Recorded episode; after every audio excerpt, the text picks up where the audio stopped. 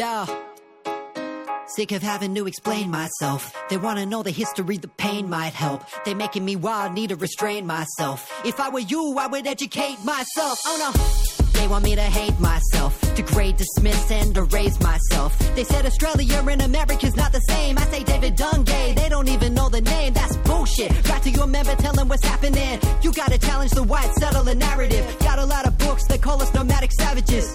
Maybe that's a connection to them attacking us. Government thinking up any other solution. But truth leads to treaty and revolution. Killers acquitted, your silence is killing. Give us your platform so your people can listen. First came the massacres, then came the mission. Then stole the children, then filled the prison. No wonder our people do not trust the system. Over 400, not one conviction. Shame. No justice and no peace.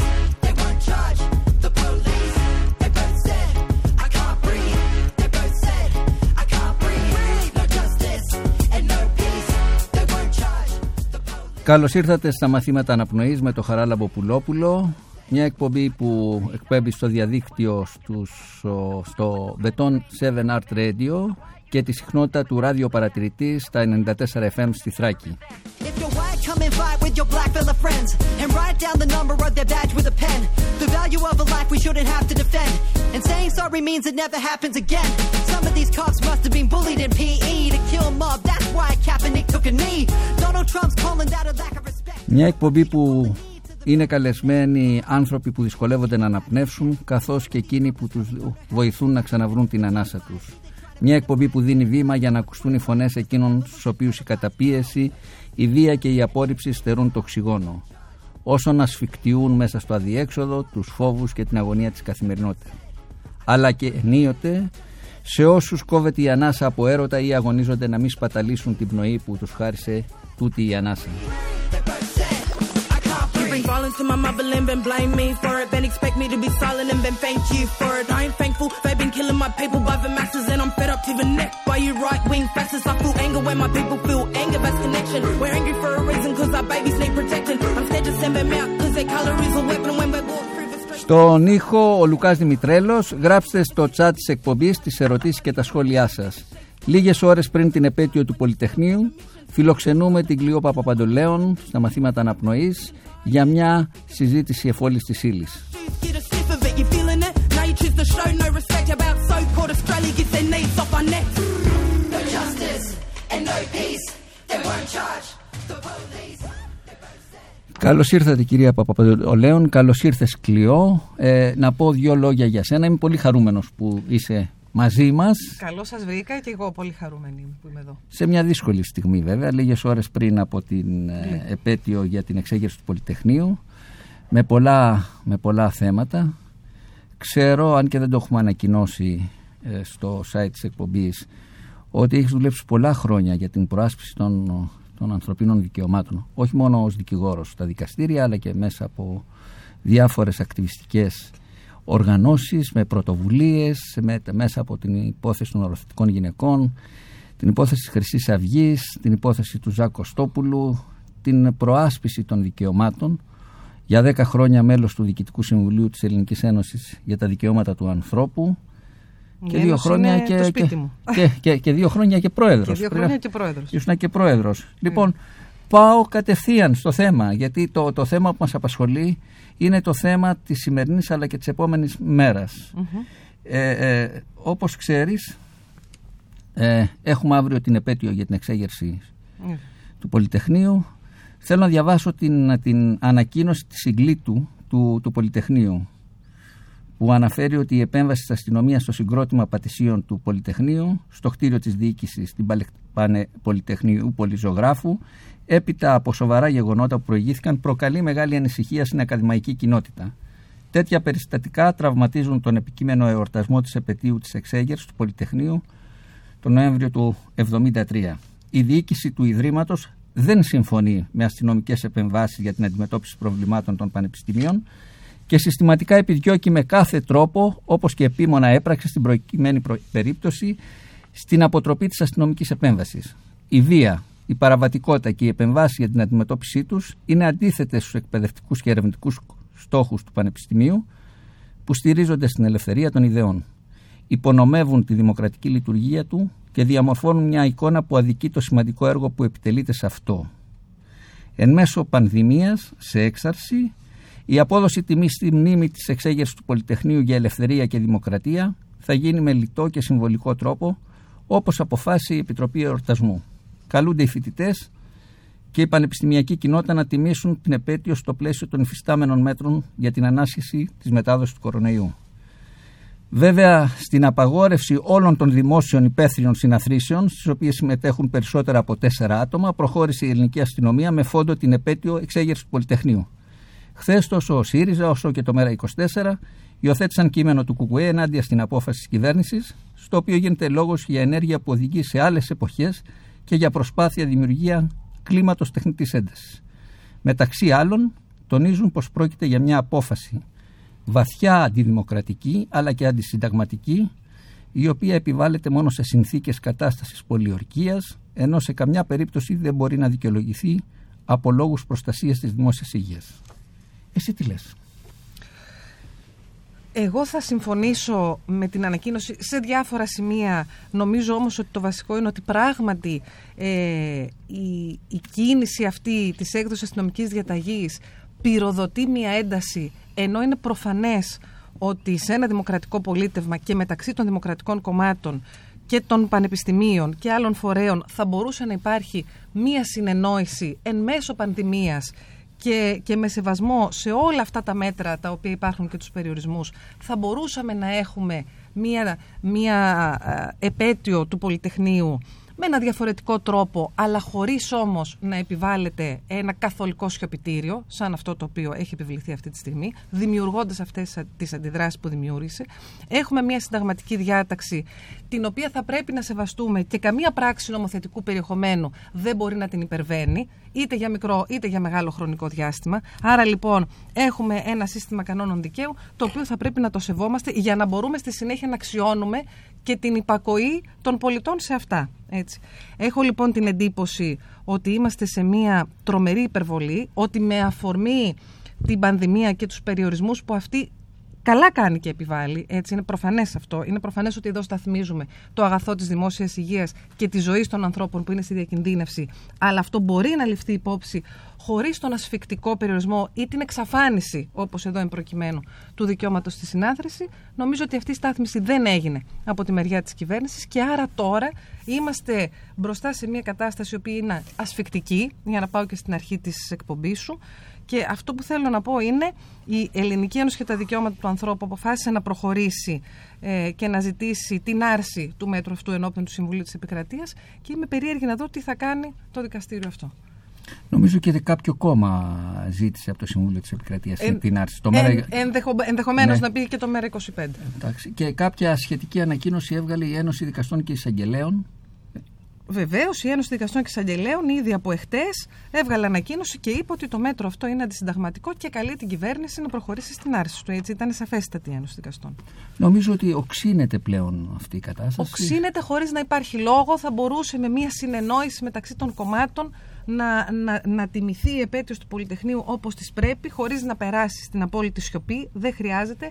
Με όλα τα μέτρα, χωρίς να τίθεται κανένας άνθρωπος σε διακινδύνευση και χωρίς να ε, είμαστε σε άλλο κλίμα, θα μπορούσε αυτό το πράγμα να γίνει ήσυχα και ωραία και με μια συνεννόηση. Δεν επελέγει αυτός ο δρόμος και νομίζω πολύ πολύ ασφαλμένα.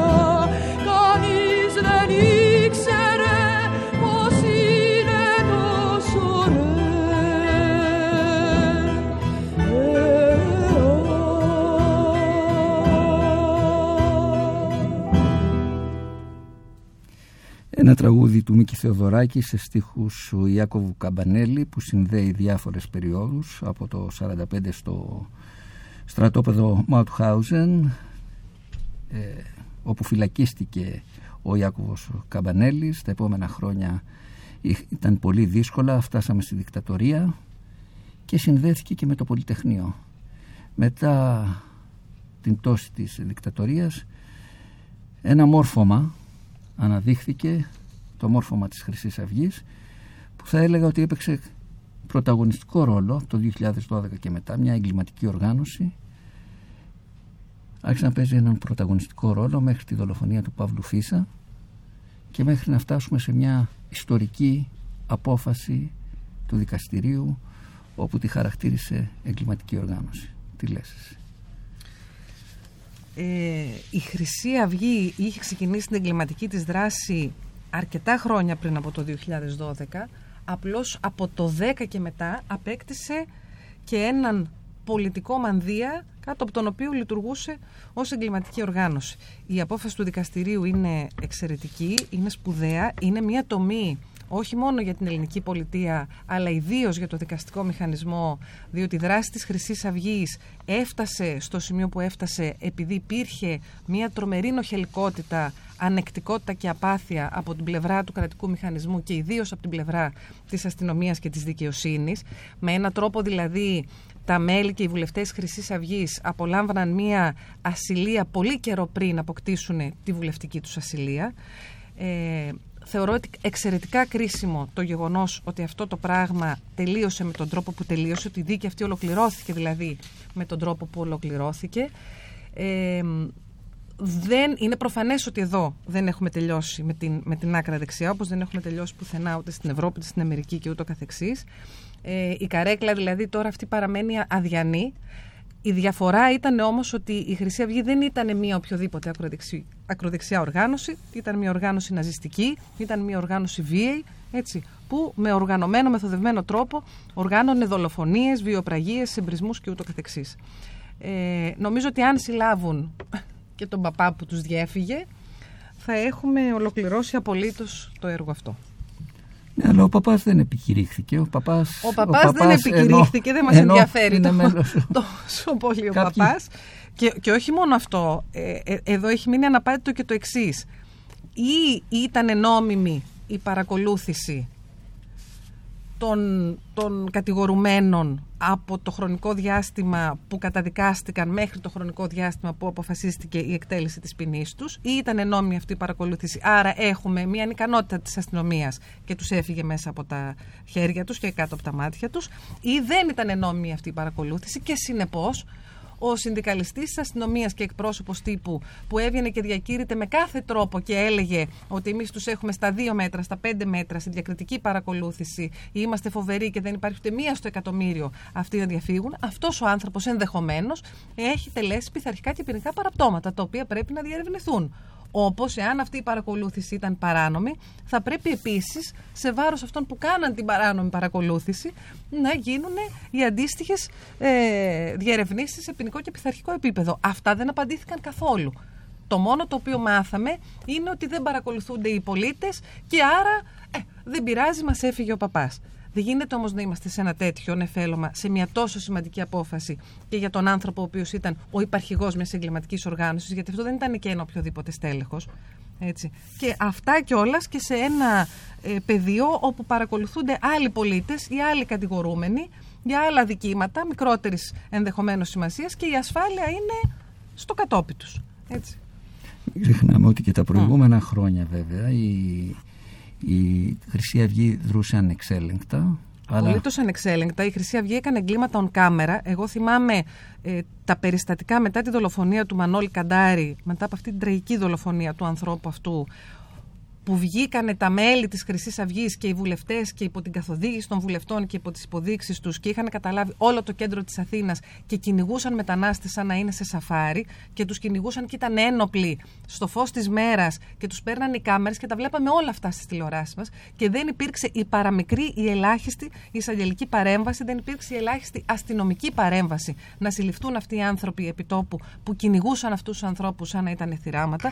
Αυτά ε, έχουν μια σημασία και έχουν και μια σημασία να μην τα ξεχνάμε πάνω στο θρίαμβο ότι καταδικάστηκε η Χρυσή Αυγή, διότι πέρασε πάρα πολύς καιρός μέχρι να συλληφθεί και να καταδικαστεί η Χρυσή Αυγή και στον ενδιάμεσο χρόνο ε, είχαμε αποτελέσματα τα οποία μπορούμε να τα πάρουμε πίσω, έτσι, διότι εδώ πεθάναν άνθρωποι όσο το κράτος νοχελικά ατένιζε τη δράση αυτής της οργανωμένης εγκληματικής βίας. Και Και υπάρχει και ένα σύνδεσμο σε σχέση με όλα αυτά που αφορά την αστυνομία, αφορά το, το σώμα της αστυνομίας, έτσι, διότι μην ξεχνάμε ότι με βάση και τα εκλογικά αποτελέσματα περίπου το 50% ε, των σωμάτων ασφαλείας ψήφιζε αυτό το πράγμα όσο κατέβαινε στις εκλογές. Έτσι. Αυτά λοιπόν έχουν μια σημασία. Έχουν μια σημασία για τον κρατικό μηχανισμό. Έχει μια σημασία να ερευνηθεί, εν πάση περιπτώσει, και στο, μέσα στην αστυνομία τι ακριβώς συμβαίνει και τι δεν συμβαίνει.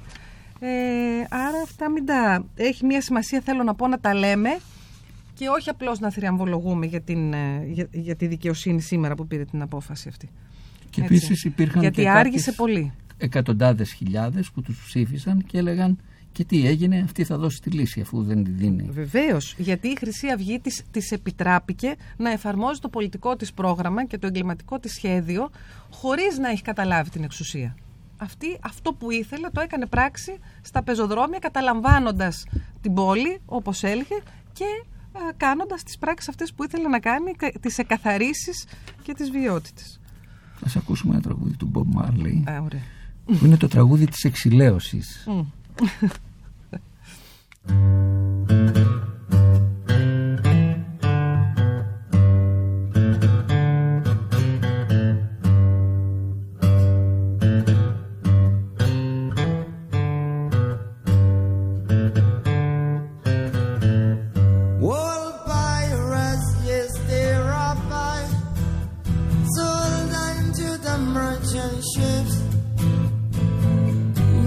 time for the to guy from the bottom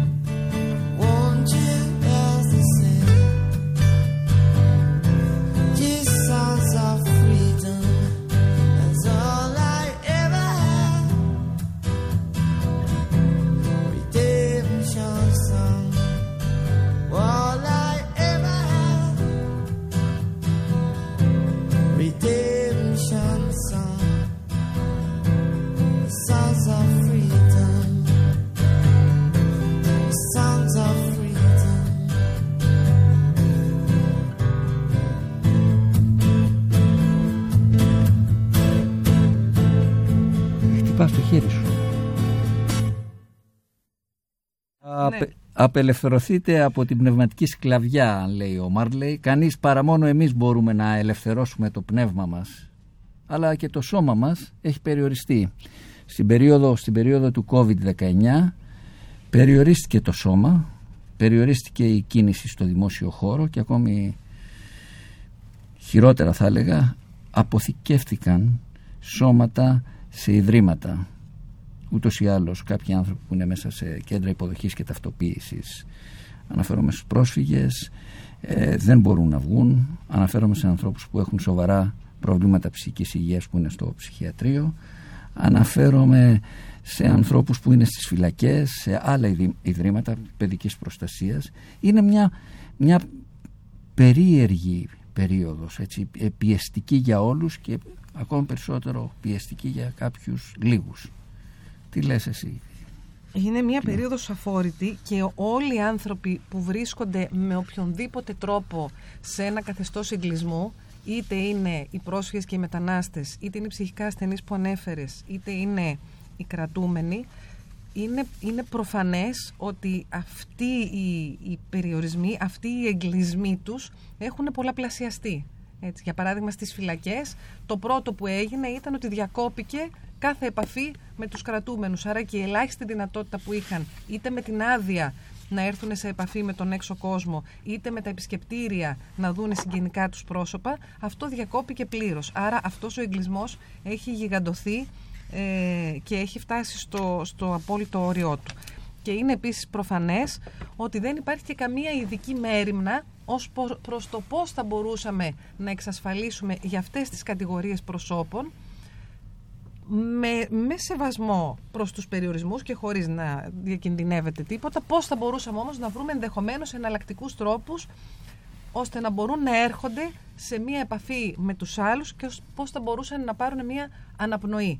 Έτσι, για να το συσχετίσω και με, την, και με τον τίτλο της εκπομπής σου. Αυτή η πρόνοια δεν υπάρχει, γιατί δεν υπάρχει κανένα τέτοιο ενδιαφέρον.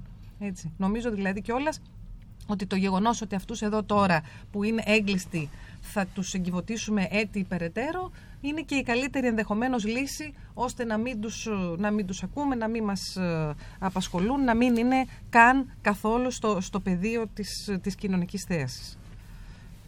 Ναι, νομίζω, νομίζω ότι αυτό όμως κάπου κάποια στιγμή με τα συνεχή περιοριστικά μέτρα όπου έρχεται μια εξουσία συνεχώς να επιβάλλει λέγοντας ότι δεν το κάνατε καλά τότε θα, θα πάμε σε κάποιο άλλο μέτρο πιο αυστηρό. Μου θυμίζει λίγο την ακούσια νοσηλεία των ψυχικά ασθενών. Δηλαδή, πάρε το φάρμακό σου, αυτό είναι το φάρμακο, δεν, δεν πέτυχε το φάρμακο ή δεν το πήρες όπως θα έπρεπε. Πάμε στο επόμενο και μετά στο μεθεπόμενο και κάποια στιγμή στον εγκλισμό. Δηλαδή, η απειλή είναι ο απόλυτος εγκλισμός στο όνομα της υγείας μας. Κάπως έτσι είναι και, και όντως αυτό που λες είναι σαν να μας συμπεριφέρεται κάποιος είτε σαν να είμαστε ανήλικα είτε σαν να είμαστε ακαταλόγιστα. Ότι δηλαδή μας έχουν δώσει ένα παιχνίδι που είναι η ελευθερία μας, δεν τη διαχειριστήκαμε σωστά και τώρα θα έρθουν αυτό το παιχνίδι να μας το αφαιρέσουν. Ε, αυτό μπορεί ενδεχομένως να δουλεύει σε ανθρώπους, σε- στα ανήλικα, στα παιδάκια, μπορεί να είναι ένας τρόπος παρέμβασης διαχείρισης των παιδιών ή σε, σε επικοινωνίας με τα παιδιά που έτσι να πρέπει να είναι. Στ- Στους ενήλικους δεν μπορεί να είναι αυτό το πράγμα, αυτό το σχήμα να το μεταφέρει σε αυτούσιο, ούτε σε ένα δημοκρατικό πολίτευμα. Προφανώς κανείς λοιπόν πρέπει να πάρει μέτρα για να προστατεύσει τη δημόσια υγεία, για να προστατεύσει τη ζωή των ανθρώπων και το καθεξής. Τα μέτρα αυτά κάποιες φορές μπορεί να μην τηρούνται. Λέ- Λέμε τώρα όταν είναι σε ένα ήπιο στάδιο. Έτσι. Ωραία. Εκεί κανείς πρέπει να δει και να βάλει και το μυαλό του λίγο να σκεφτεί τι μπορεί να γίνει για αυτή την περιοχή, τι μπορεί να γίνει με αυτό το μέτρο, μπορεί να, μπορώ να το διαφοροποιήσω σταθμίζοντας όμως και τις ελευθερίες και τα άλλα δικαιώματα τα οποία εξίσου πρέπει να υπάρχουν. Έχω μια αίσθηση ότι εδώ πέρα δεν μπορούμε να κάνουμε αυτές τις σταθμίσεις. Δεν μας ενδιαφέρει να κάνουμε αυτές τις σταθμίσεις. Άρα πάμε σε μια οριζόντια απαγόρευση για όλους, για όλα, των πάντων και αφαιρούμε απ- και τον πυρήνα του κάθε επιμέρους δικαιώματος χωρίς να έχουμε τη σκέψη ότι μα, μήπως μπορούμε να το προστατεύσουμε, μήπως μπορεί αυτό να λειτουργήσει. Έστω σε περιορισμό, αλλά κάπως να λειτουργεί. Εγώ είδα για παράδειγμα, επειδή έχω ένα παιδί 9 χρονών που πάει στο δημοτικό, Και είδα πώς κλείσαν τα σχολεία από τη μία μέρα στην άλλη. Ενώ όλες οι εξαγγελίες, όλο το προηγούμενο διάστημα είναι ότι δεν θα κλείσουν τα σχολεία και ιδίω τα δημοτικά, γιατί τα μικρά παιδιά δεν είναι φορείς αυτού του πράγματος ή εν πάση περιπτώσει δεν το μεταδίδουν τόσο εύκολα.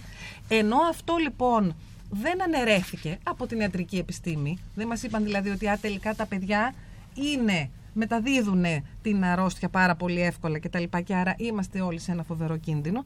Η, η αιτιολογία ήταν ότι συνοστίζονται οι γονείς έξω από τα σχολεία. Μα υπάρχουν λύσεις. Το, το να κλειδώσω το σχολείο και να στείλω τα παιδιά σπίτι είναι η, η τελευταία λύση. Πρέπει να δοκιμάσουμε κάτι ενδιάμεσο. Υπάρχει μια λύση. Μπορούσαν τα παιδιά να πηγαίνουν ε, οι, οι γονείς να τα πηγαίνουν 8, 8 και 4, 9, ανάλογα με τις τάξεις αυτό. Μπορεί να κάνει λιγότερες ώρες. Υπάρχουν λύσεις. Έχω μία αίσθηση ότι έχουμε πάρει ένα τσεκούρι και τα σφάζουμε όλα. Και φυσικά υπάρχει αυτό το πράγμα που όλοι το φοβόμαστε και επειδή ακριβώς όλοι το φοβόμαστε, όλοι ε, υπακούμε ή παριστάνουμε ότι υπακούμε, διότι υπάρχει η, η απειλή της ζωής ή η απειλή της, ε, της, της βαριάς ε, νοσηλείας μας κτλ.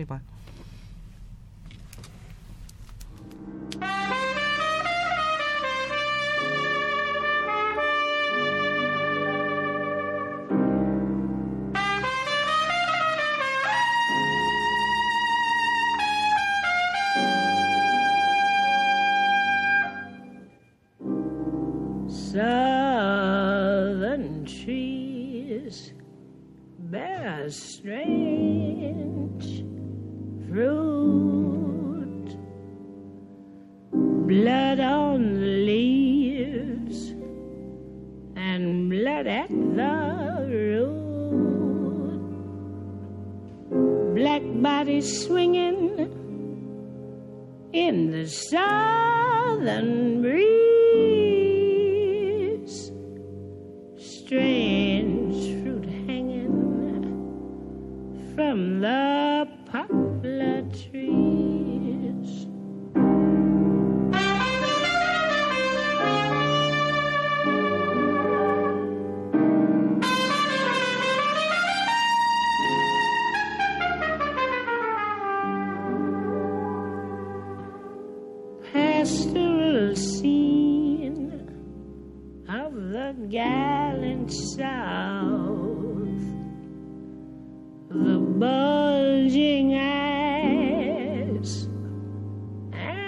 twisted mouth, scent of magnolia, sweet and fresh.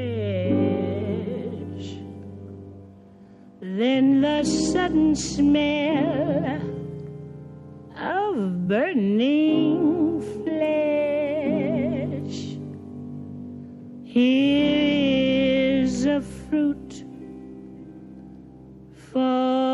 crows to pluck,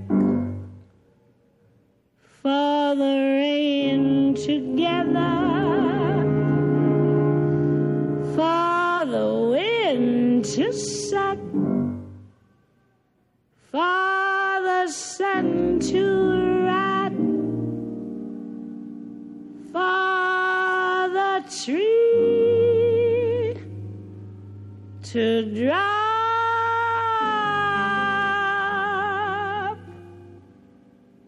Here's a strange and bitter cry.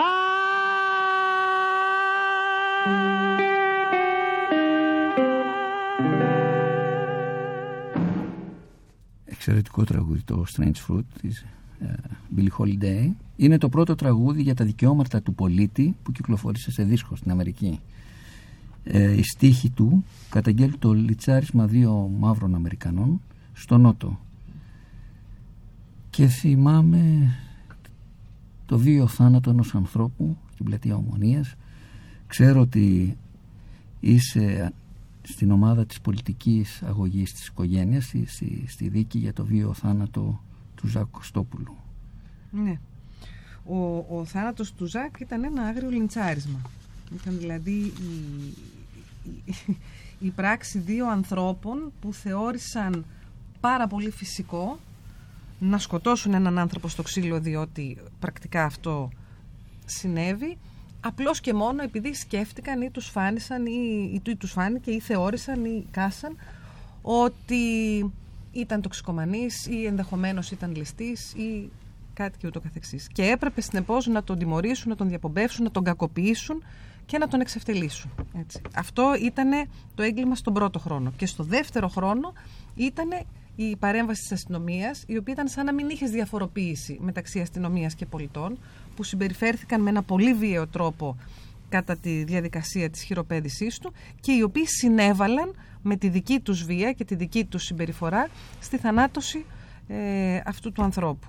Δυστυχώς η δίκη αναβλήθηκε ε, διότι δεν μπορούσε να γίνει, είναι μια δίκη πολυπρόσωπη, δεν μπορούσε να γίνει με τους περιορισμούς που υπάρχουν αυτή τη στιγμή στη δικαιοσύνη και στις δικαστικές αίθουσες για τον ε, αριθμό των προσώπων. Και ε, ως εκ τούτου θα πάει τους επόμενους μήνες και θα οριστεί. Ελπίζω να μπορούμε να την κάνουμε και τους επόμενους μήνες που θα οριστεί έτσι. Έχει προσδιοριστεί ο χρόνος. Αναβλήθηκε αορίστος ακριβώς επειδή ισχύουν αυτή τη στιγμή αυτές οι συνθήκες ε, πανδημίας και επειδή το Υπουργείο Δικαιοσύνης δεν έχει εξειδικεύσει μέχρι σήμερα δεν έχει βρει ένα τρόπο να μπορούν να γίνονται αυτή τη στιγμή δίκες πολυπρόσωπες ε, εν μέσω πανδημίας και ενώ και με ανοιχτά τα δικαστήρια δεν υπήρχε αυτή η δυνατότητα. Οπότε έχει αναβληθεί αορίστος και θα προσδιοριστεί, θα κάνουμε και εμείς ένα αίτημα ε, σε ένα χρόνο που να είναι εφικτό να γίνει. Ναι, αλλά ωστόσο ο, ο Ζακ διαπομπεύτηκε ουσιαστικά και μετά το, το, το θάνατό του. Δηλαδή, Απολύτως γιατί στη συνέχεια εκτός από τις ε, από την εκδοχή της τοξικομανίας ή της ληστείας και ούτω καθεξής προσθέθηκε και η ταυτότητά του η σεξουαλική. Και αυτό ουσιαστικά απογείωσε ε, το, ενα, το, το εναντίον του λιτσάρισμα ήταν το δεύτερο, το μετά το θάνατό του. Δηλαδή αυτός ο άνθρωπος έχει, ε, ε, έζησε εντός εισαγωγικών αυτό δύο λιντσαρίσματα ένα ε, με τον τρόπο που πέθανε και ένα μετά το θάνατό του όσον αφορά την, τη, τη μνήμη του. Έτσι διότι δεν, ήταν, δεν, δεν μπορούσε να γίνει ανεκτή η ταυτότητα που είχε αυτός ο άνθρωπος η, η σεξουαλική και αυτό που έκανε συνολικά στη ζωή του και ως ακτιβιστής. Έτσι. Όπως θυμάσαι είχαμε μια αντίστοιχη περίοδο, ευτυχώς χωρίς θάνατο, εκείνη τη, την περίοδο τουλάχιστον, αλλά είχαμε αυτοκτονίες τα επόμενα χρόνια. Το 2012 ήσουν στην υπόθεση των οροθετικών γυναικών επί Υπουργείας mm. Χρυσοχοίδη όπως θυμάσαι και Λοβέρδου όπου αυτές οι γυναίκες που είχαν ανάγκη για βοήθεια ουσιαστικά προφυλακίστηκαν αλλάζοντας το κατηγορητήριο ε, από πλημέλημα έγινε κακούργημα αυτό ήταν ένα κράστες της δικαιοσύνης εκείνης της περίοδου ναι. για να έρθουμε τέσσερα χρόνια αργότερα να αθωωθούν ναι. αλλά ατιμάστηκαν ε, κρεμάστηκαν. Διαπομπεύτηκαν, εξευτελίστηκαν βαριά διότι οι, οι φωτογραφίες τους ήταν σε όλα τα έντυπα, σε όλες τις εφημερίδες, σε όλα τα κανάλια έτσι, και, και αυτό να θυμίσουμε είχε γίνει διότι υπήρχε μια υγειονομική διάταξη περίφημη αυτή του Λοβέρδου και βγήκαν τα πρόσωπα των, των γυναικών αυτών στη δημοσιότητα επειδή ήταν φορείς του AIDS ώστε να τις αναγνωρίσουν οι πελάτες και να πάνε αφενός να πούνε ότι αυτή με εξέθεσε εμένα σε κίνδυνο και ούτω καθεξής, αφετέρου για να ελεγχθούν οι ίδιοι ιατρικός κτλ. κτλ. Λοιπόν, αυτό ήταν μια αδιανόητη κοινωνική κατάσταση που δημιουργήθηκε εκείνη την εποχή. Ήταν αδιανόητο ότι το ιατρικό τους απόρριτο ε, δεν τηρήθηκε εξ αρχής και οι γιατροί τους κάνανε τα τεστ και δίναν τα αποτελέσματα όχι στις ίδιες αλλά στην αστυνομία. Και στη συνέχεια η αστυνομία ανακοίνωνε στις γυναίκες αυτές ότι ήταν φορείς του AIDS διότι δεν το ξέραν οι περισσότερες, οι 9 στις 10, νομίζω ότι μόνο μία ε, από τις γυναίκες αυτές το ήξερε, που ήταν σε βαριά τοξικομανία και όχι μόνο, είχαν και, και πολλαπλά προβλήματα, οι περισσότερες ήταν κακοποιημένες, ήταν ορφανές, ήταν εγκαταλειμμένες, ήταν άστιγες.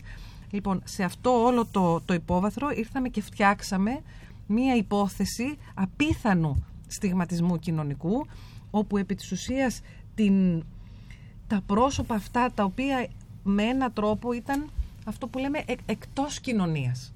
Αυτές λοιπόν θεωρήσαμε ότι είναι όχι μόνο εκτός κοινωνίας, ότι δεν έχουν καμία κοινωνική χρησιμότητα, ότι δεν έχουν κανένα ρόλο, ότι υπερβαίνουν και τις κοινωνικές τάξεις και τις κοινωνικές διαστρωματώσεις και τις βγάλαμε ως μάγισσες να τις διαπομπεύσουμε ότι αυτές τώρα θα έρθουν εδώ και θα μολύνουν το καθαρό σώμα του Έλληνα νοικοκυρέου ο οποίος πήγαινε και έδινε 5 ευρώ στο δρόμο για να κάνει τη, τη δουλειά του. Έτσι. Αυτά Ναι. ήταν αδια, αδιανόητα πράγματα. Βέβαια, είχαμε πάλι μια απειλή της δημόσιας υγείας Βέβαια. και στο πλαίσιο της προστασίας των πολιτών από αυτή την Έτσι, απειλή Ναι, ναι. Και της διατήρησης μιας καθαρότητας που ήταν ε, δηλαδή η, η, η- η- ο συσχετισμός που έκανε το, το μυαλό σου τότε πήγαινε σε άλλα καθεστώτα. Έτσι. Το καθαρό ελληνικό σώμα του άνδρα ο οποίος θα πρέπει να, να ενημερωθεί από την τηλεόραση για να ξέρει τι να κάνει. Έτσι.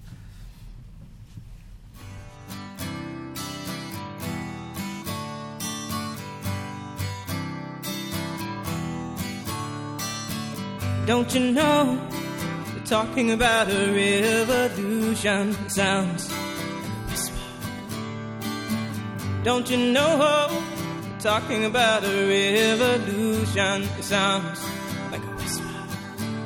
While they're standing in the welfare lines,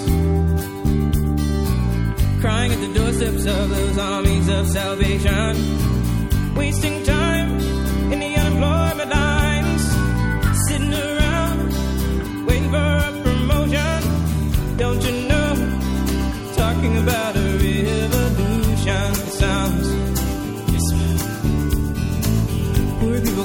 up, get their share.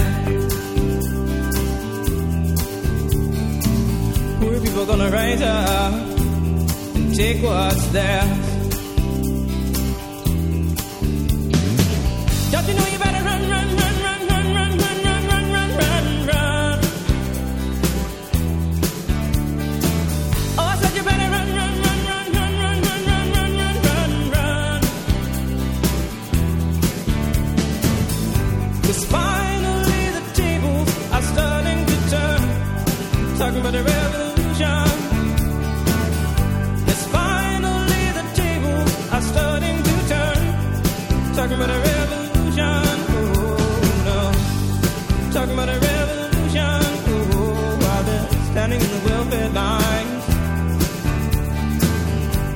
those themselves armies of salvation.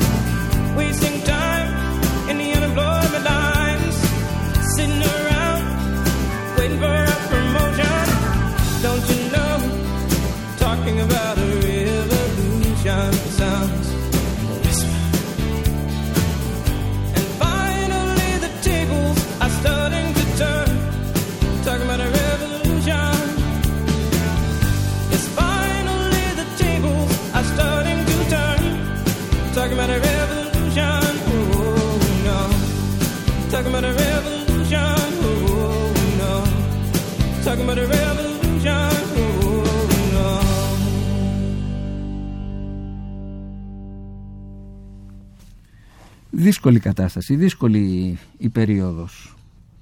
Δύσκολο, δύσκολο, και το, δύσκολο και το παρελθόν. Πολύ και όχι μόνο στην Ελλάδα και πανευρωπαϊκά δηλαδή αν το δει κανείς και στην Αμερική αν, δει, αν, αν αναλογιστούμε τι συνέβη στην Αμερική τα τελευταία τέσσερα χρόνια με τον Τραμπ και πως έφτασε αυτή η χώρα παρά αυτήν την εξουσία τέσσερα χρόνια, παρά αυτό το πρόσωπο ε, το οποίο μιλούσε με τον τρόπο που μιλούσε, με ένα τόσο εμπριστικό λόγο, με ένα τόσο διχαστικό και βαθιά ρατσιστικό λόγο, έφτασε παρόλα αυτά σχεδόν ε, να, να, να πάρει και πάλι την εξουσία, δεν είναι τα πράγματα καθόλου αισιόδοξα. Ούτε, δεν ξέρω. Εγώ, εγώ δεν είμαι και αισιόδοξη από τη φύση μου, αλλά νομίζω ότι μας περιμένουν πολύ δύσκολοι καιροί. Ναι, ωστόσο τι μπορούν να κάνουν οι πολίτες. ή τι- Μπορούν να μάθουν να ακούνε και να μιλάνε. Γιατί νομίζω για πάρα πολλά χρόνια λέγαμε ότι πρέ- πρέπει να, να μιλάμε, πρέπει να μιλάμε, πρέπει να μιλάμε, πρέπει να μιλάμε. Εννοείται. Αλλά πρέπει και να ακούμε. Και νομίζω ότι το τελευταίο χρονικό διάστημα, αν δει κα, κανείς για παράδειγμα την Ελλάδα, αν εστιάσουμε στη στη δική μας χώρα, ε, η ικανότητα του να συζητάμε δημοσίως, με αξιοπρέπεια, με σεβασμό και με μια ελάχιστη ψυχραιμία, έχει χαθεί. Και το ερώτημα είναι αν έχει χαθεί οριστικά. Πριν, για παράδειγμα, που συζητούσαμε για τον κορονοϊό και για τα μέτρα και για την πανδημία και για όλα αυτά και για τις σταθμίσεις που πρέπει να γίνονται και που διαρκώς πρέπει να γίνονται όταν έχεις ένα φαινόμενο που διαρκεί ε, τόσο πολύ και σε βάθος χρόνου και πλήττει τους πάντες ανεξαιρέτως και όλα τα πεδία της ζωής. Ε, εδώ, εάν τολμήσει κανείς να αμφισβητήσει ένα μέτρο ή αν πει κάτι διαφορετικό, ε, αμέσως και αυτομάτως στιγματίζεται ως κοταδιστής, ως νομοσιολόγος, ως ε, γραφικός, ως γελίος και ούτω καθεξής. Αυτό στην Ελλάδα δεν συμβαίνει μόνο τώρα με την πανδημία. Αυτό συμβαίνει με μια σειρά από πράγματα. Μόλις κάποιος έχει μια διαφορετική άποψη ή κάνει μια κριτική απέναντι στον κυρίαρχο λόγο ή πει κάτι διαφορετικό, δεν συζητάω για τα εθνικά θέματα, που όποιος τολμήσει και πει κάτι διαφορετικό είναι μειοδότης, είναι εθνοπροδότης, είναι ε, πράκτορας και ούτω καθεξής. Ε, αυτό συμβαίνει σε όλα τα επίπεδα. Άρα, νομίζω ότι αν κάτι μπορεί κανείς να κάνει, είναι εκτός από το να μιλάει, να μάθει και να ακούει. Να ακούει το διπλανό του, να ακούει τη διαφορετική άποψη. Να ακούει. Θέλει λίγο, λίγο ανεκτικότητα είναι αυτό. Να κάνουμε μια άσκηση και στην ανεκτικότητα. Δεν είναι κακό. Και να δίνουμε και το χέρι. Ε, ανεξαρτήτως Βεβαίως. κορονοϊού και να δίνουμε το χέρι σημαίνει κοινωνική αλληλεγγύη. Σημαίνει να, να είμαστε δίπλα σε αυτούς που βρίσκονται σε κίνδυνο, που στοχοποιούνται. Γιατί πολύ συχνά λέμε δεν μας αφορά. Ναι. Ε, Για παράδειγμα, πριν που συζητούσαμε για το Ζακ, ε, ο Ζακ πέθανε με θεατές. Ήταν ένα έγκλημα σε κοινή θέα, ήταν ένα έγκλημα στο δημόσιο χώρο. Ο άνθρωπος αυτός όταν το- τον χτυπούσαν μέχρι θανάτου είχε περίπου 50 πολίτες που ήταν εκεί και πίναν τον καφέ τους ή τρώγαν, τραβάγαν με το κινητό τους, δουλεύανε, είχαν βγει στα, στα γραφεία τους και παρακολουθούσαν και κανείς δεν έκανε την παραμικρή κίνηση ή να βάλει μια φωνή, μόνο μια κυρία ακούγεται που βάζει μια φωνή και ένας πολίτης που πλησιάζει. Αν εξαιρέσεις αυτούς τους δύο και, πι- και σκεφτείς ότι είσαι μέρα μεσημέρι στο πιο κεντρικό σημείο της Αθήνας που είναι η Ομόνια, με όλα τα μαγαζιά ανοιχτά, με όλα τα εστιατόρια ανοιχτά, αντιλαμβάνεσαι ότι αυτός ο άνθρωπος σκοτώθηκε στο ξύλο σε δημόσιο θε- και κανείς δεν παρενέβαινε. Γιατί σου λέει δεν είναι πρόβλημά μου. Και μετά δεν ερχόντουσαν να δώσουν και μια κατάθεση, ένα στοιχείο να εισφέρουν, να βοηθήσουν τη διαρεύνηση αυτής της υπόθεσης.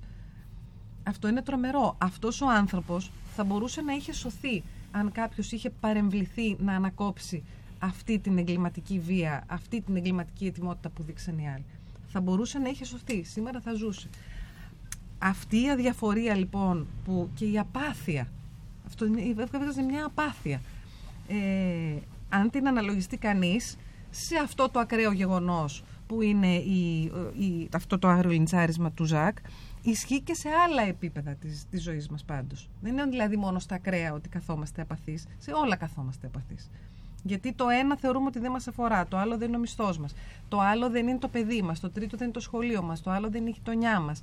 Ε, στη γειτονιά μας δεν θέλουμε επίσης τίποτα. Δεν θέλουμε να βλέπουμε κρατούμενο, δεν θέλουμε τοξικομανή, δεν θέλουμε ψυχικά ασθενή, δεν θέλουμε μετανάστες, δεν θέλουμε τίποτα. Δεν μας ενδιαφέρουν τα δικαιώματα, τα κοινωνικά, τα πολιτικά δικαιώματα Κανεί- των άλλων. Το να, καταρχήν, Ναι. θα, θα σου πω, νομίζω το πρόβλημα ξεκινάει από λίγο νωρίτερα. Δεν υπάρχει καμία κατανόηση του τι σημαίνει δικαιώματα. Όλοι νομίζουν ότι αυτό είναι ένα εργαλείο ή ένα παίγνιο ε, κάποιων αργόσχολων που δεν έχουν τι άλλο να κάνουν, ζουν, ε, δεν ξέρω, από τα φέουδα που τους άφησε η μάνα τους και ε, επειδή είναι έτσι ε, μεγαλόχαροι ασχολούνται και με τα δικαιώματα. Δεν είναι έτσι. Τα δικαιώματα είναι το εργαλείο της αξιοπρέπειάς μας. Και, και το έχουμε όλοι και πρέπει να μας ενδιαφέρει όλους γιατί δεν είναι ότι όλοι τα έχουμε.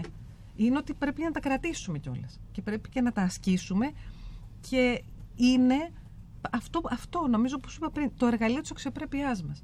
Δεν είναι κάτι πολυτελές που θα το έχουμε μόνο αν είμαστε κάτι ιδιαίτερο ή κάτι σημαντικό ή μόνο αν είμαστε ε, σε μια πολύ δεινή κατάσταση. Το έχουμε κάθε μέρα στη ζωή μας για μια σειρά από πράγματα. Για όλα μας τα πράγματα με έναν τρόπο. Άρα θέλω να πω δεν είναι κάποιο χόμπι σαν την υπασία. άμα θες το κάνεις, άμα σ' αρέσουν τα λογάκια, άμα αυτό. Είναι, είναι μέσα στη ζωή μας, είναι η καθημερινότητά μας. Αυτό είναι ούτε χρειάζεται να έχεις κάποια ε, συγκεκριμένη πολιτική ε, κατεύθυνση για να σκέφτεσαι ότι τα δικαιώματα είναι ένα εργαλείο ζωής. Τα δικαιώματα είναι συνταγματικά κατοχυρωμένα, τα έχουμε όλοι, πρέπει να τα έχουμε όλοι. Αυτό είναι κάτι που νομίζω διαφεύγει στους ανθρώπους. Υπάρχει ένα, ε, πολύ ωραίο τραγούδι, το «We overcome», «Θα το ξεπεράσουμε», είναι, είναι ένα τραγούδι από ένα παλιό θρησκευτικό τραγούδι στις αρχές του, του, του 20ου αιώνα, του 1900, το, ένα γκόσπελ, που έχει τραγουδηθεί από διάφορους. Θέλω να ακούσουμε αυτή την εκτέλεση και να μιλήσουμε λίγο για την ιστορία του τραγουδιού, γιατί και τώρα χρειάζεται να ξεπεράσουμε πολλά πράγματα.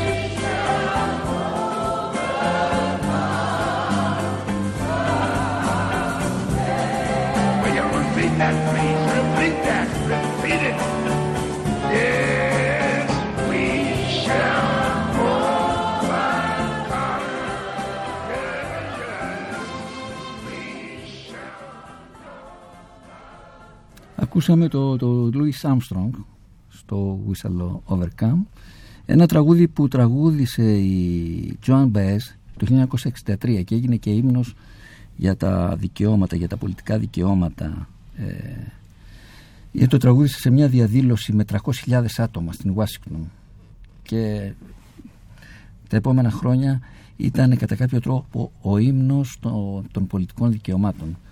Επίσης είναι χαρακτηριστικό ότι το, ο Μάρτιν Λούθερ Κίνγκ στην τελευταία του ομιλία στο Μέμφις ε, του Τενεσί στις 31 Μαρτίου του 1968 αξιοποίησε τους στίχους αυτού του, του, του τραγουδιού για να πει ότι θα το ξεπεράσουμε.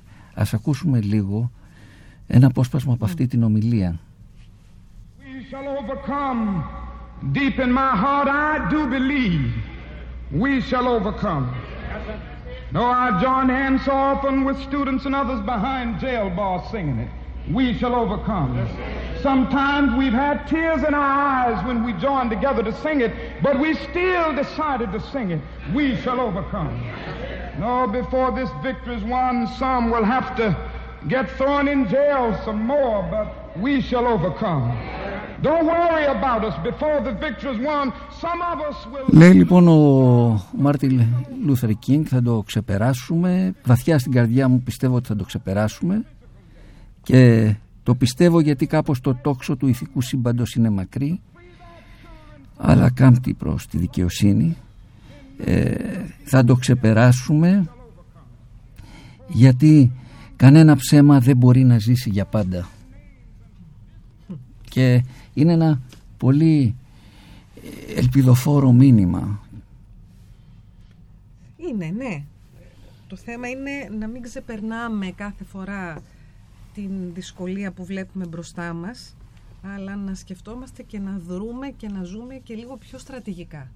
Αυτό σημαίνει ότι δεν είναι ότι να ξεπεράσω το, το σημερινό μου πρόβλημα και δεν πειράζει μετά τι θα έχω ή δεν πειράζει δίπλα ε, τι θα έχει ο δίπλα ή τι θα, τι θα βρούμε μπροστά μας αλλά να φτιάξουμε δομές, να φτιάξουμε κοινωνικούς σχηματισμούς, να φτιάχνουμε συλλογικότητες ε, που να μπορούν να είναι εκεί και να έχουν βάθος και να έχουν μια διάρκεια. Για μένα αυτό είναι το, το σημαντικό. Η, η Ελλάδα της κρίσης, για παράδειγμα, θεωρούμε όλοι ότι είναι πίσω μας. Ότι η Ελλάδα τη δεκαετία του 2000 σε την κρίση και αυτή η κρίση εν πάση περιπτώσει σταδιακά μένει πίσω μας και τουλάχιστον τα πολύ δύσκολα χρόνια είναι πίσω μας. Δεν είμαι σίγουρη ότι είναι ακριβώς έτσι. Εγώ θεωρώ ότι υπάρχουν πάρα πολλοί άνθρωποι ανάμεσά μας οι οποίοι θεωρούν ότι είναι εκτός αυ- αυτής της κοινωνίας, που δεν θεωρούν ότι αντιπροσωπεύονται, που δεν θεωρούν ότι εκφράζονται, που δεν θεωρούν ότι ακούγονται, που είναι σε πολύ δύσκολη οικονομική κατάσταση, που είναι σε ένα κοινωνικό, αν όχι αποκλεισμό, αλλά εν πάση περιπτώσει είναι σε ένα ε, περιθώριο. Κάποιοι από αυτούς είναι οι άνθρωποι που ψήφισαν τα προηγούμενα χρόνια τη Χρυσή Αυγή και οι άνθρωποι αυτοί, όχι μόνο αυτοί που ψήφισαν τότε τη Χρυσή Αυγή, αλλά και πάρα πολλοί άλλοι, ανεξαρτήτως που ανήκουν ή που θεωρούν ότι ανήκουν πολιτικά, είτε ψηφίζουν ή ιδεολογικά κτλ., ε, είναι σε ένα περιθώριο και αυτό το πράγμα θα έρθει, θα ξεσπάσει και κάποια στιγμή θα ακουστεί. Ακούγεται με, με ένα τρόπο και δεν τα ακούμε εμείς. Στην Αμερική, για παράδειγμα, αυτοί που ψηφίζουν τον, τον Τραμπ δεν είναι όλοι πλούσιοι, λευκοί και μάτσο. Έτσι. Υπάρχουν και πάρα πολλοί άνθρωποι που είναι φτωχοί, που είναι από τα φτωχά στρώματα, που είναι μετανάστες, που είναι κτλ. Αυτό κάποια στιγμή πρέπει και εμείς να αρχίσουμε να το βλέπουμε, να αρχίσουμε να το ακούμε και να μην σνομπάρουμε όλον αυτόν τον κόσμο και να λέμε Α, που δεν σκέφτονται έτσι, που δεν είναι ε, ιδεολογικά το ένα ή που δεν είναι μορφωμένοι ή λένε απλοϊκότητες. Ε, εντάξει, δεν, εδώ. Πάμε να, να, να δούμε πώς θα, θα, θα ζούμε με έναν τρόπο συμπεριληπτικά. Πώς θα παίρνουμε τους ανθρώπους μέσα σε ένα πλαίσιο όλο και περισσότερο και να μην κάνουμε διαρκώς διαχωρισμούς, διακρίσεις, ε, εξαιρέσεις, αποκλεισμούς. Αυτή είναι έτσι, αυτή είναι. Ο, ο, το θέμα για μένα είναι και έτσι θα ξεπεράσουμε και θα μπορούμε να ζούμε ειρηνικά, ζώντας συμπεριληπτικά. Αυτό σημαίνει συμπεριληπτικά με τους μετανάστες, συμπεριληπτικά με τους πρόσφυγες, συμπεριληπτικά με ανθρώπους που έχουν διάφορα προβλήματα, συμπεριληπτικά και με τους ανθρώπους που διαφωνούν και μαζί μας ή που διαφωνούμε μεταξύ μας. Μόνο έτσι μπορούμε να βρούμε τα νήματα, μόνο έτσι μπορούμε να ξανααποκτήσουμε ένα τρόπο να μιλάμε και να συνεπάρχουμε και αυτό δεν σημαίνει ότι θα είμαστε όλοι χαρούμενοι και όλοι τα, θα, ταυτισμένοι και όλοι θα έχουμε ε, κοινά ιδεώδη και κοινή χαρά. Δεν είναι, αυτά είναι χαζοχαρούμενα. Αλλά αυτό σημαίνει ότι θα μπορούμε να υπάρχουμε με έναν τρόπο να ακουγόμαστε, να ακούμε ειρηνικά και δημοκρατικά. Και, αυτό. και να παρεμβαίνουμε όμως. Και να, αυτό είπα. Και να, να- μιλάμε, να ακούμε, να κρίνουμε, να δίνουμε τις μάχες μας. Έτσι, δεν, δηλαδή το, το ειρηνικό και το δημοκρατικό καθόλου δεν σημαίνει ότι κάποιος είναι σε οπισθοχώρηση ή σε υποχώρηση. Καθόλου. Το, το, δη- ίσα ίσα το δημοκρατικό και το ειρηνικό είναι αυτό που πάντα απαιτεί μια διαρκή εγρήγορση. Μόνο. Αλλιώς δεν βγαίνει. Η δημοκρατία θέλει κόπο. Πολύ. Τα άλλα μπορείς να κάθεσαι εκεί, ακίνητος σε αγκύλωση. Η δημοκρατία είναι, θέλει κόπο. Θέλει δουλειά, θέλει ζόρι, θέλει να πηγαίνουμε και λίγο σπρώχνοντας και λίγο διαφωνώντας και λίγο... Ε, τι να, ε, θε- θέλουμε κόπο αυτά τα πράγματα. Και η δικτατορία, Δεν είναι δωρεάν. η δικτατορία τι θέλει; η δικτατορία πάμε με την πυγμή και την καταστολή. Η Τι- δικτατορία θέλει πυγμή και καταστολή. Θέλει να έχεις μια εξουσία που να σε καταστέλει και εσύ να κάθεσαι εκεί ακίνητος θεωρώντας ότι δεν μπορώ να κάνω τίποτα, μην μπορώντας να κάνεις τίποτα, γιατί η δικτατορία μετά θέλει ήρωες. Έτσι, για να, αντι- για να αντιδράσουν. Για, για να ξαναγυρίσω στο, στο πρώτο θέμα με αφορμή την ε, επέτειο της εξέγερσης του Πολυτεχνείου τι θέλει από την πλευρά των πολιτών όχι η δικτατορία τι μπορούν να κάνουν οι πολίτες εννοώ σε μια, σε μια τέτοια κατάσταση; Αν, αν δει κανείς τι κάνανε οι μειοψηφίες τότε, μπορεί να σκεφτείς τι χρειάζεται να κάνεις για να ανατρέψεις ένα τέτοιο καθεστώς. Αλλά αυτό αφορούσε τις μειοψηφίες, έτσι. έτσι είναι Και εκείνα τα χρόνια. Έτσι. ναι. έτσι είναι δεν, δεν ξεσηκώθηκαν όλοι ξεσηκώ... Όχι, εντάξει έτσι. Ήταν Ναι. σε μία αγκύλωση. Ε, α- αυτό λέω με έναν τρόπο ότι θέλει, θέλει ήρωες ε, το άλλο.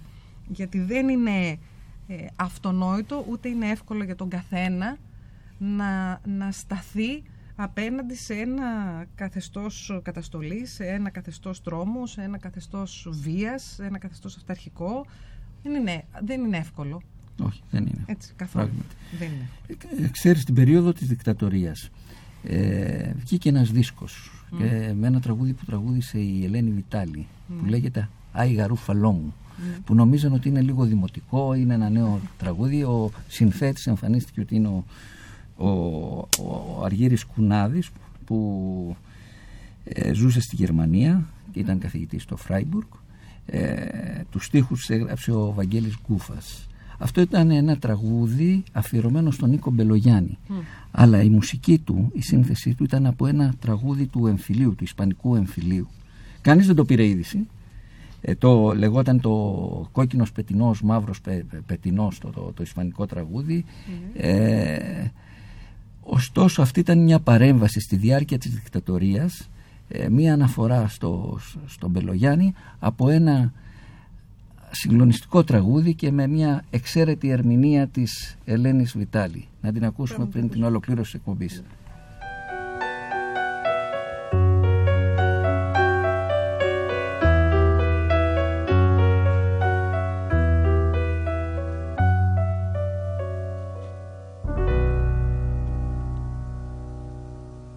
Βγήκαν λάμια στο ποτάμι.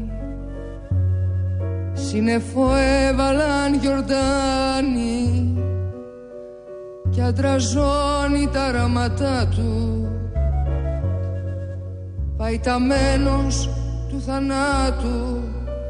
Και ποιος θα σου κρατήσει άσπρος στο χώρο μαντίλι. Μάγια πρίλο του κόσμου πίκρα πέρα πατάει στα χείλη. Αϊ, γαρουφαλό μου. Αϊ, γαρουφαλό μου. Ποιος πονεί και ποιος το θέλει του ανέμου οι αρχαγγέλοι του καπνού είναι και τα νέμου δεν το βάσταξα ποτέ μου αν έμεινα γυρίσει παραμύθι να αρχινήσει. Μαύρο κρασί να πιούμε το φεγγάρι έχει μεθύσει. Αϊ, γαρουφαλό μου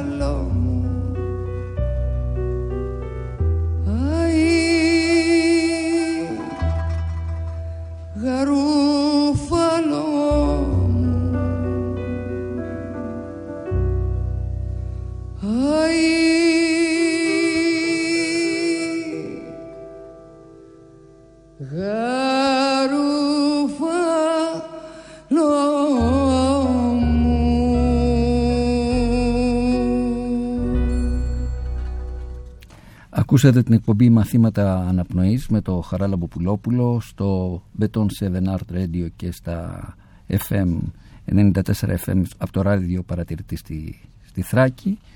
Μαζί μας σήμερα ήταν και παραμένει η Κλειό Παπαντελέων, νομικός, ακτιβίστρια, ένας άνθρωπος που έχει δώσει μάχες όχι μόνο στα δικαστήρια και εκτός δικαστηρίων, ε, ένας άνθρωπος που δίνει μάχες για την ε, προάσπιση των ανθρωπίνων δικαιωμάτων και την προστασία της ανθρώπινης αξιοπρέπειας. Χαίρομαι πολύ Κλειό που, που ήσουν μαζί μας. Και εγώ χάρηκα πολύ να το ξανακάνουμε. Και να το ξανακάνουμε και τελειώνουμε με ένα τραγούδι που αφορά το σεβασμό ε, ένα τραγούδι που συνδέθηκε και με το φεμινιστικό κίνημα το 1967 στην Αμερική. Γεια σας.